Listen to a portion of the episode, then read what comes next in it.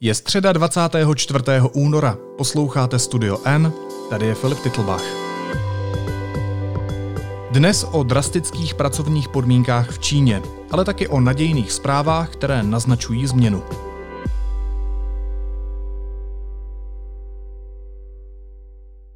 Oddanost výkonu je v Číně alfou omegou. Kultura 996, práce od 9 do 9, 6 dní v týdnu, je v mnoha čínských firmách běžnou praxí. Dokonce už se občas mluví i o 007, práci odpoledne do půlnoci, 7 dní v týdnu. Je to další z odvrácených tváří vzestupu Číny a jejího ekonomického zázraku. A bohužel je to odvrácená tvář, která si bere lidské životy. Ale něco se přece jenom možná mění. Budu o tom mluvit s Magdalenou Slezákovou ze zahraniční redakce deníku N. Ahoj Majdo. Ahoj Filipe a dobrý den všem posluchačům Studia N. Děkujeme. Jaký je dneska vyvíjený tlak na zaměstnance v Číně? Pokud to schrnu jedním slovem, bylo by to slovo extrémní. Ten tlak se samozřejmě liší uh, zaměstnání od zaměstnání, uh, nicméně teď k té kultuře 996, o které se spolu budeme bavit, nás zajímá zejména tlak no, v, v administrativních uh, firmách, uh, takových těch uh, bílých límečcích, jak se tomu říká, práce v korporátu, práce ale třeba i ve startupech a podobných místech.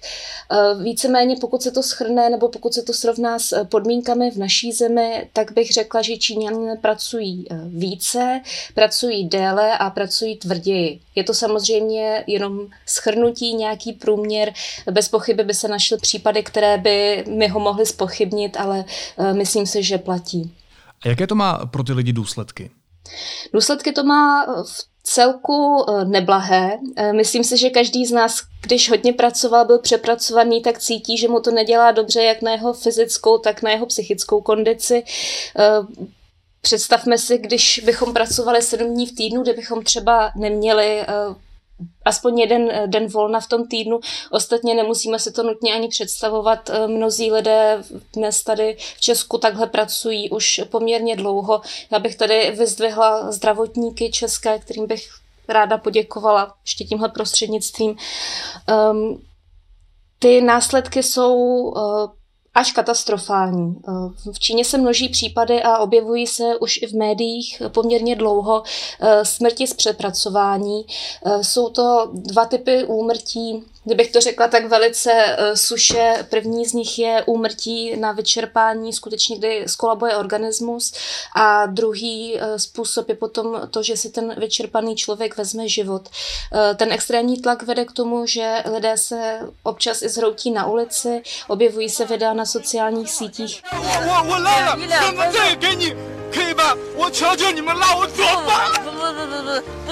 可以吧？我求求你们让我做饭！不不不不不，不是，就你起起来。我不干了，我烦。Byl to nějaký mladý muž, který jel na kole v protisměru Zastavil ho dopravní policie, chtěla po něm, aby se legitimoval a on se úplně zhroutil, začal tam plakat a křičet, že už prostě nemůže dál, že každý den pracuje přes časy do 11 do večera, do půlnoci, že mu volala přítelkyně, že si zapomněla klíče od jejich bytu, on ji jenom chtěl odvést a že ho prosí, ať mu nedávají žádnou pokutu, ať ho nechají že už to neudělá. Tohle to je video, které mělo 100 um, miliony zhlídnutí v Číně a je to takový symbol toho, co se mnoha uh, lidem nebo mnoha zaměstnancům eh, v čínských eh, společnostech eh, děje. To znamená únava z práce a zároveň um, taková potřeba, jednak která nastavená těmi pracovními podmínkami, ale jednak také nějakou vnitřní disciplínou pracovat tak, jak nejtvrději dokážu. Tak to je ta odvrácená strana toho tlaku na výkon, ale na druhé straně té mince vlastně obrovský ekonomický růst celé té Číny. Ano, bez zesporu. Tam vlastně myslím si, že k tomuhle ani není nic víc, co dodat. Jsou to dvě misky vach, které jsou, které jsou neoddělitelné. Stejně tak jako třeba eh, spousta čínských měst, ten obrovský rozdíl. Například já, když jsem eh, žila v Číně, tak to bylo na vlastně v druhé polovině nultých let. Byla jsem v Nankingu. A od teď, když se podívám na to město, tak i vlastně i tehdy, když už tam bylo spousta mrakodrapů a byla to vlastně taková moderní metropole, tak opět se to město mění, vznikají obrovská, obrovská vlastně sídliště, která ale mnohdy nemá kdo zabydlet. to je v realitní bublina také, o které se v Číně mluví už dobře od začátku desátých let. Takže no a samozřejmě podmínky lidí, kteří tyhle, ty, tyhle ty komplexy staví, těch dělníků, jejich nějaké pracovní smlouvy, dodržování, dodržování výplaty mzdy a podobně, to jsou taková ta, to, takové to problematické bolavé místo. Ostatně nemusíme pro ten příklad chodit ani takhle daleko. Stačí se podívat na loňský rok, kdy například ve Wuhanu, ale i v jiných městech uh, byly karantény kvůli koronavirové pandemii a kde vlastně to vedlo k tomu, že ohromně vzrostla poptávka po kurýrních službách. Nicméně už vlastně někdy na, tuším na přelomu léta a podzimu se začaly objevovat zprávy, že kurýři v Číně jsou vyčerpaní, že stávkují. A stávkovat v Číně už to taky něco stojí, to není třeba tak jednoduché jako, jako stávkovat tady u nás. Tam opravdu potom se jedná o to, že ti lidé jsou zoufalí a nevidí jinou cestu, než jak se domoci svých práv. No a tam se ukázalo, že spousta z těch lidí, nebo pardon, spousta, nechci, nechci takhle zobecňovat, ale že ti stávkující lidé, ti bouřící se kurýři, kteří chodili na ulicích s transparenty, takže nedostali už třeba dva měsíce za tu práci zaplaceno. A to byli lidi, kteří jezdili mm, třeba 12 hodin v kuse e, přes, přes ten den, někdy 14 hodin, 18 hodin, když, když, byla, když byla ten vrchol pandemie, e, respektive epidemie ve Wuhanu. Takže e, je to vždycky černá a bílá nedá se to od sebe oddělit.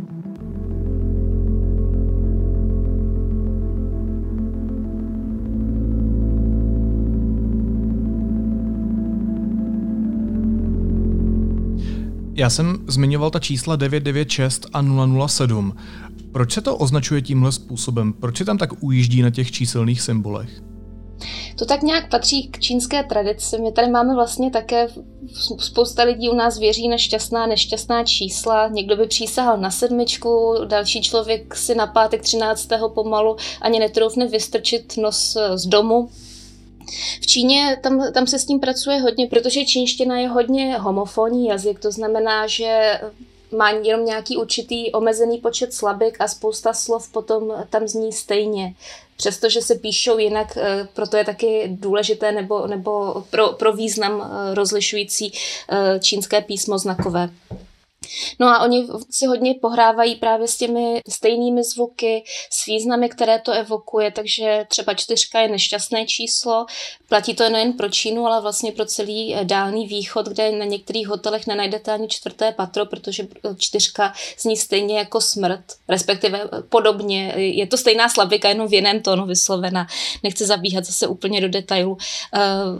Eh, Stejně tak e, osmička je šťastné číslo, protože zase to tam zvukově evokuje e, bohatství, zároveň to ještě se vztahuje k takové starší nebo hodně starodávné taoistické tradici, ale zkrátka dobře ty, ty, ty čísla a číslovky tam opravdu mají velký význam, jak symbolický, tak i vlastně takovýhle jakoby znakový. No a proto je to právě 996, protože je to takové eh, jednoduché kódové označení, kde se vychází vlastně z těch hodin a 6 dní v týdnu, případně teda 007, 0 hodina až 0 hodina um, v sedm dní v týdnu. Eh, způsob, jakým se dá velice stručně a takže to každého vlastně udeří do očí vyjádřit téma, které je mnohem složitější a komplexnější. Tady v Česku mají zaměstnanci v celku dostatečnou právní ochranu. Jakou roli má dneska čínský zaměstnanec vůči zaměstnavateli? Kdybychom to porovnali s tím, co, co máme my tady v Česku.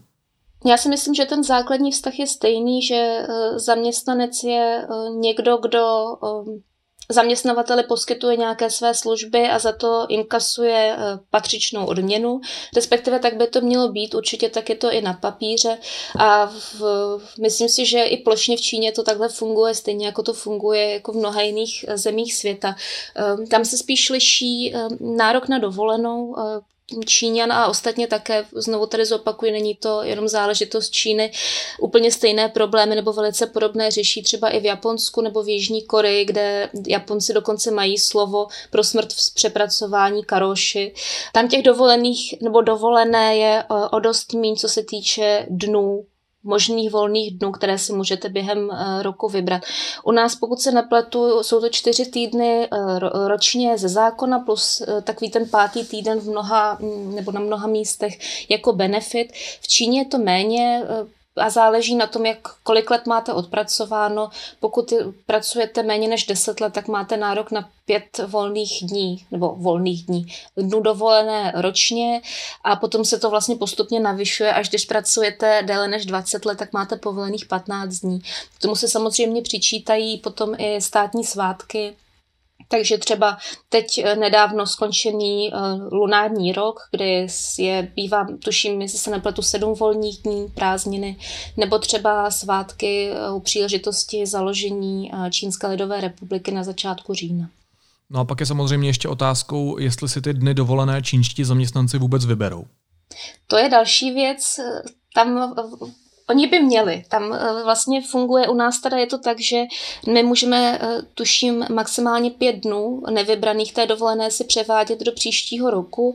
Eh, čínské zákony stanoví, že by se žádný den ne, ne, neměl převádět, respektive, že se nesmí. Že všechny ty povolené dny dovolené se musí vybrat ten který rok.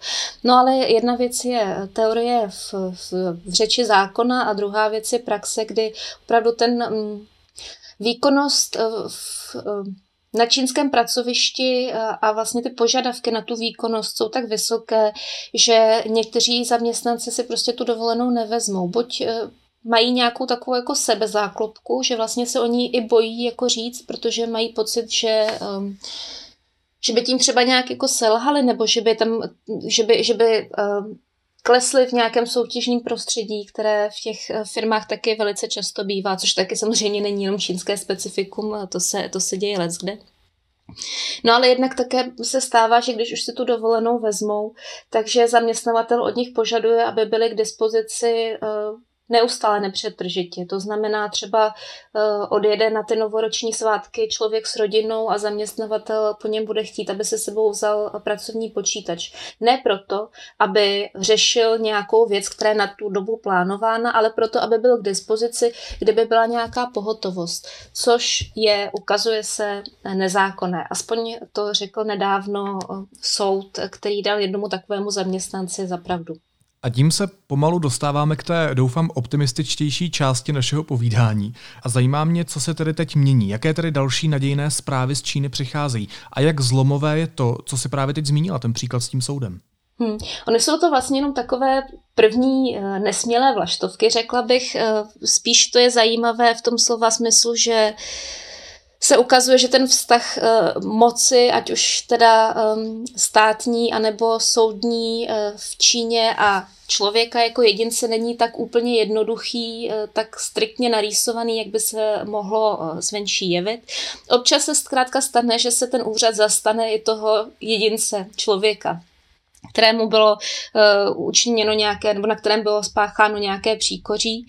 Tady u, u toho případu, uh, o kterém se bavíme teď, je to takové um, sporné. Um, šlo tam o to, že uh, jistý softwarový inženýr ze Šanghaje, eh, jmenoval se, nebo jmenuje se pan Zhang, nevím, jak je eh, křesní jméno, to eh, v těch soudních dokumentech nebylo uvedeno. On právě odjel na, před dvěma lety na dovolenou na ty novoroční svátky, nevzal si sebou ten pracovní počítač, ještě si tu dovolenou, nebo respektive ty prázdniny si protáhl ještě od něj dovolené, které si ovšem vybíral po právu. No a když se vrátil z té dovolené, tak mu zaměstnavatel vynadal, že měl mít sebou ten pracovní počítač, že porušil uh, pracovní uh, normy, směrnice. Nakonec to dopadlo tak, že ještě po nějakých dalších incidentech uh, ho vyhodili a e, pan Chang se obrátil na právníka a společně teda žádali odškodnění ve výši nějakých necelých 200 e, tisíc yuanů, což tady jenom připomenu, že jeden yuan to je něco málo přes 3 koruny české, takže se tady bavíme, já nevím o já nevím, 600, 600 e, tisících českých korunách, nevím teď přesně. Ale to není tak podstatné. Důležité na tom je, že ehm, zaměstnavatel, tedy ta firma softwarová, která pana Džanga vyhodila, se obrátila na soud a chtěla po soudu, aby řekl, že vlastně ten Djangův nárok na tu kompenzaci není oprávněný. No a soud dal zapravdu právě panu Djangovi, řekl, že ehm, byť některé ehm, aspekty jeho chování mohly představovat uh, nějaké porušení pracovních směrnic, jako například to, že chodil na oběd od půl dvanácté do dvanácté, namísto toho, aby chodil od půl jedné do jedné, tuším, jak předepisovaly firmní směrnice.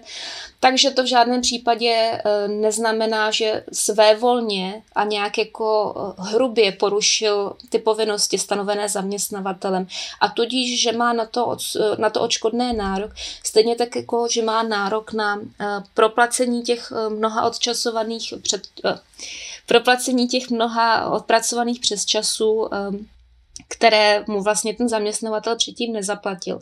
A ten verdikt je poměrně výjimečný právě v tom, že soud dal zapravdu zaměstnanci, nikoli zaměstnavateli, že tedy řekl, že zaměstnavatel nebyl v právu a neřídil mu vyplatit tu kompenzaci, a je možné, že takových verdiktů bude přibývat ostatně už i teď, byť teda je to opět verdikt ze Šanghaje, což je metropole obrovská, která jako způsob, jakým se žije v Šanghaji, není způsob, jakým se vžije v, na mnoha jiných územích Číny. Jo. Je, to, je, to, je to prostě uh, jiná trošku realita ta, ta velká čínská města. Nicméně je tam další verdikt a tam ten případ je ještě takový smutnější, protože pan Chang prostě si chtěl jenom když to trošku přeženu, odfrknout od hodně náročné práce, která ho ubíjela a strávit nějaký čas s rodinou, ale ten eh, druhý pán, který se soudil, ten se tuším jmenoval pan Liu, nejsem si jistá, to taky není úplně podstatné, tak ten se soudil kvůli tomu, že ho vyhodili z práce, když se požádal o to, aby mohl vlastně v pracovní době na chvíli navštívit otce, který mu umíral. Jo, tak chtěl jít do nemocnice se s ním rozloučit, ten zaměstnavatel mu to odmítl, ale pan Lü se přesto sebral a um, za otcem šel, pak ještě mu šel na pohřeb a za to ho vyhodili a uh, soud vlastně dal mu teďka taky za pravdu. Takže tohle to jsou, myslím si, že jsou to takové důležité uh, precedenty možná, nebo se to může, může stát důležitým precedentem potom pro další třeba uh, soudní spory, stejně tak, jako což jsem taky zmiňovala v tom článku a to si myslím, že je pro mě důležité, možná ještě důležitější, to je vlastně verdit, kdy se uh, jistý profesor práva soudil o to, že mu, byly ne, ne, že mu byla neoprávněně odebrána biometrická data. On šel s manželkou do safari parku, tam, tam se ho přečetla čtečka obličejů, on se proti tomu ohradil a vyhrál. Což je taky přelomový verdikt, který může potom sloužit jako nějaká taková byť chabá, tak pořád jako uh, nějaká zbraň nebo podaná pomocná ruka těm lidem, kteří kteří mají pocit, že se právě ocitli jako sami oproti tomu obrovskému kolosu toho systému a že nemají žádné zastání. Myslím si, že precedenty mají uh, velkou roli v soudních, v soudních přelíčeních. No dobře, a jak tedy brát tyhle nadějné zprávy buď o změně pracovních podmínek nebo přístupu k zaměstnancům, nebo tyhle možná trochu překvapivé soudní precedenty? Ty říkáš, že to jsou takové první vlaštovky, ale jsou to vlaštovky, které naznačují nějaké systémové změny, dejme tomu ústupu od tlaku na výkon nebo ústupu toho tlaku na toho jednotlivce od toho systému, hmm. anebo je potřeba to brát s rezervou? Já si myslím, že platí obojí paradoxně. Eh, to obojí, obojí, co jsi teď řekl, ale co se týče těch systémových změn, eh, tam si myslím, že jedna velmi důležitá zpráva, která přišla loni eh, někdy na sklonku loňského roku z Shenzhenu. Jak jsem říkala, že Šanghaj je taková ta obrovská metropole a že vlastně život v ní není srovnatelný s jinými oblastmi nebo s mnoha jinými oblastmi v Číně, tak o Shenzhenu tam to, tam to platí vlastně úplně stejně, jenom nemá tak hlubokou historii historii jako Šanghaj, ale na druhou stranu Shenzhen byla jedna z těch prvních uh, zvláštních ekonomických zón, kde Čína začínala experimentovat vlastně s tržní ekonomikou a dnes po Ježíš, já takhle z, rychle z hlavy vždycky ty čísla, to, to je u mě velká slabina, ale tohle to bylo na přelomu 70. 80. let, takže teď eh, je to, je to vlastně, dejme tomu 40 let nějakých, eh, nepletu se. Uh, počítám. Když tak nám někdo napíše, že jsme se spletli. Nebylo by to poprvé, ani asi naposledy. Máme rok 2021, takže minus 40 je 1980. Několik desítek let, několik desítek let se, se, se oblast Shenzhenu vyvíjí a dnes je to vlastně obrovská taky megalopole, kde sídlí mnoho těch technologických gigantů, velkých firm. Je to takový... Um, takové čínské Silicon Valley skřížené s možná s New Yorkem a s, teď, teď, teď mě uniká úplně něco, k čemu bych to přirovnala, ale zkrátka a dobře. Tahle ta, tahle ta obrovská vlastně metropole je tím skutečným domovem té kultury 996. Jo. Tam, tam dokonce i mezi zaměstnan, zaměstnanci těch korporátů, tam se opravdu jako předhání, byť samozřejmě se dá do nekonečna debatovat o tom, do jaké míry to dělají ze svobodné vůle, ale předhání se v té pracovní výkonnosti a ta tam už byla tak kritická, že tamní vláda vydala uh, novou Dalo by se tomu říct buď směrnice, ona se používá, ono se používá uh, výrazu politika. Zkrátka vláda vydala nová opatření a součástí těch opatření je také to, že ty korporáty a firmy, které v Shenzhenu způsobí, budou povinovány, aby své zaměstnance On to zní tak jako drasticky, ale aby přiměli k tomu, aby si tu předepsanou dovolenou vybrali. Zkrátka nebude už možné Byť už to teď není možné na, na, v, čín, v čínské legislativě jako Čínské lidové republiky, ale teď eh, vláda v Shenzhenu to ještě víc jako zdůraznila a bude na to mít patrně nějaké, aspoň uh, slibuje, páky, kterými to bude vymáhat. Nebude zkrátka už možné, aby člověk si tu dovolenou nevybral. To je jedna věc a zase jsme u té černé a bílé. Druhá věc je ta, jak moc se bude tohleto dodržovat, protože těch politik, eh, které se v čínském politickém systému vydávají, těch opatření, nejrůznějších kampaní a podobně je nesčítaně. Takže eh, je samozřejmě možné, že se to bude nějakým způsobem obcházet, že se to bude obcházet plošně. Na druhou stranu pořád je to lepší, než kdyby ty úřady tenhle ten krok neudělali. Pořád je to lepší, než kdyby předtím zavírali oči. Uh, to, že je možné, že to zůstane jenom na papíře, to je samozřejmě nutné riziko, ale uh, opět připomínám, v momentě, kdy půjde nějaký člověk uh, před soud, když bude mít pocit, že byl třeba ne- neoprávněně vyhozen, tak bude mít v ruce další možnost, nebo jeho advokát, obhájce bude mít v ruce další možnost, na co ukázat a jasně říct, podívejte se, tady to stojí takhle, vy jste to neudělali, uh, odškodněte mého klienta nebo přiznejte, že jste na němu se dopustili bezpráví.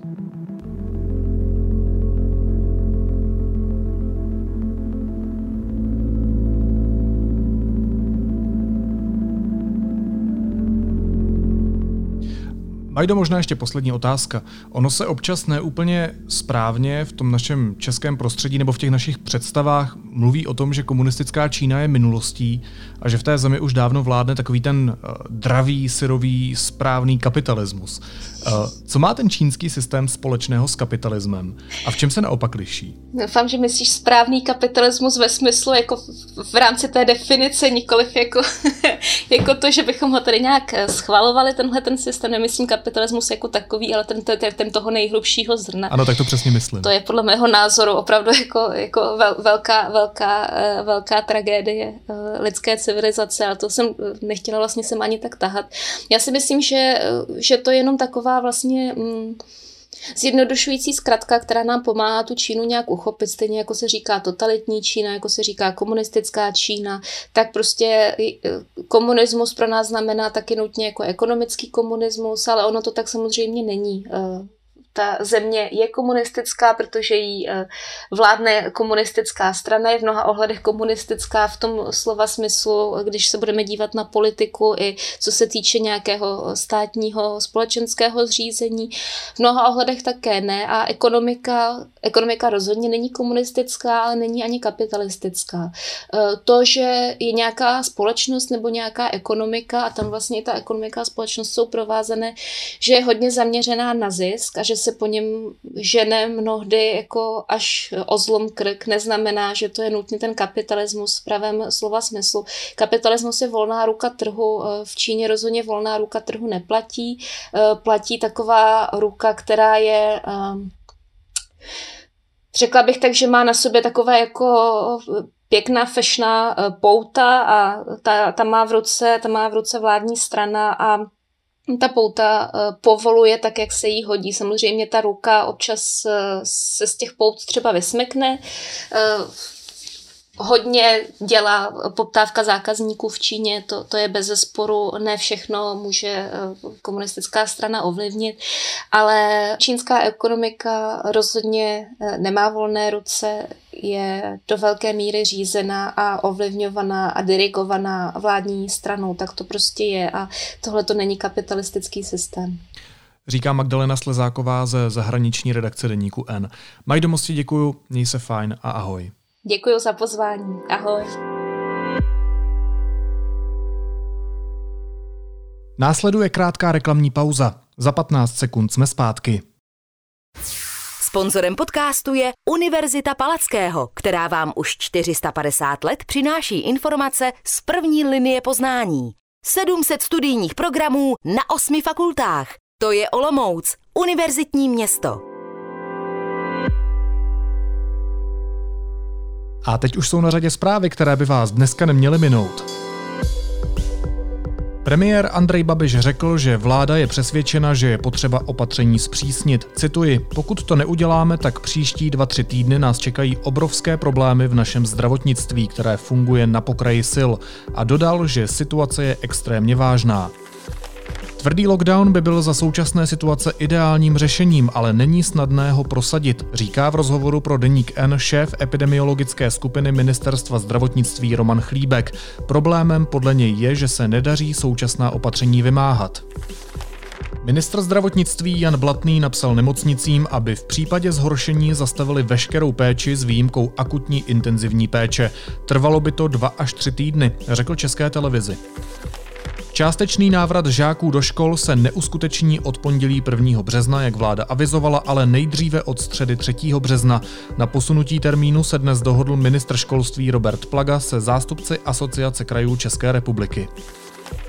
Ex-prezident a odpůrce nošení roušek Václav Klaus se nakazil koronavirem. Včera odpoledne byl pozitivně testován, potvrdil mluvčí institutu Václava Klauze Petr Macinka. A Tiger Woods se probudil po operaci končetin a je při vědomí. Když ho po jeho včerejší nehodě v Kalifornii záchranáři vyprošťovali, nebyl pod vlivem alkoholu ani drog.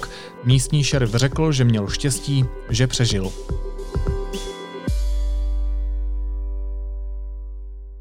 A na závěr ještě jízlivá poznámka.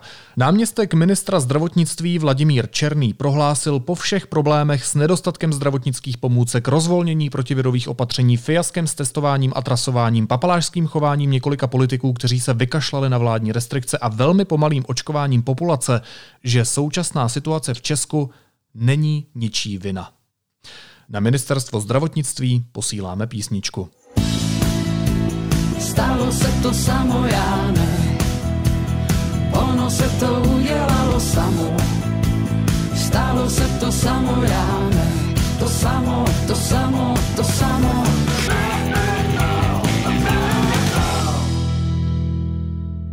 Naslyšenou zítra.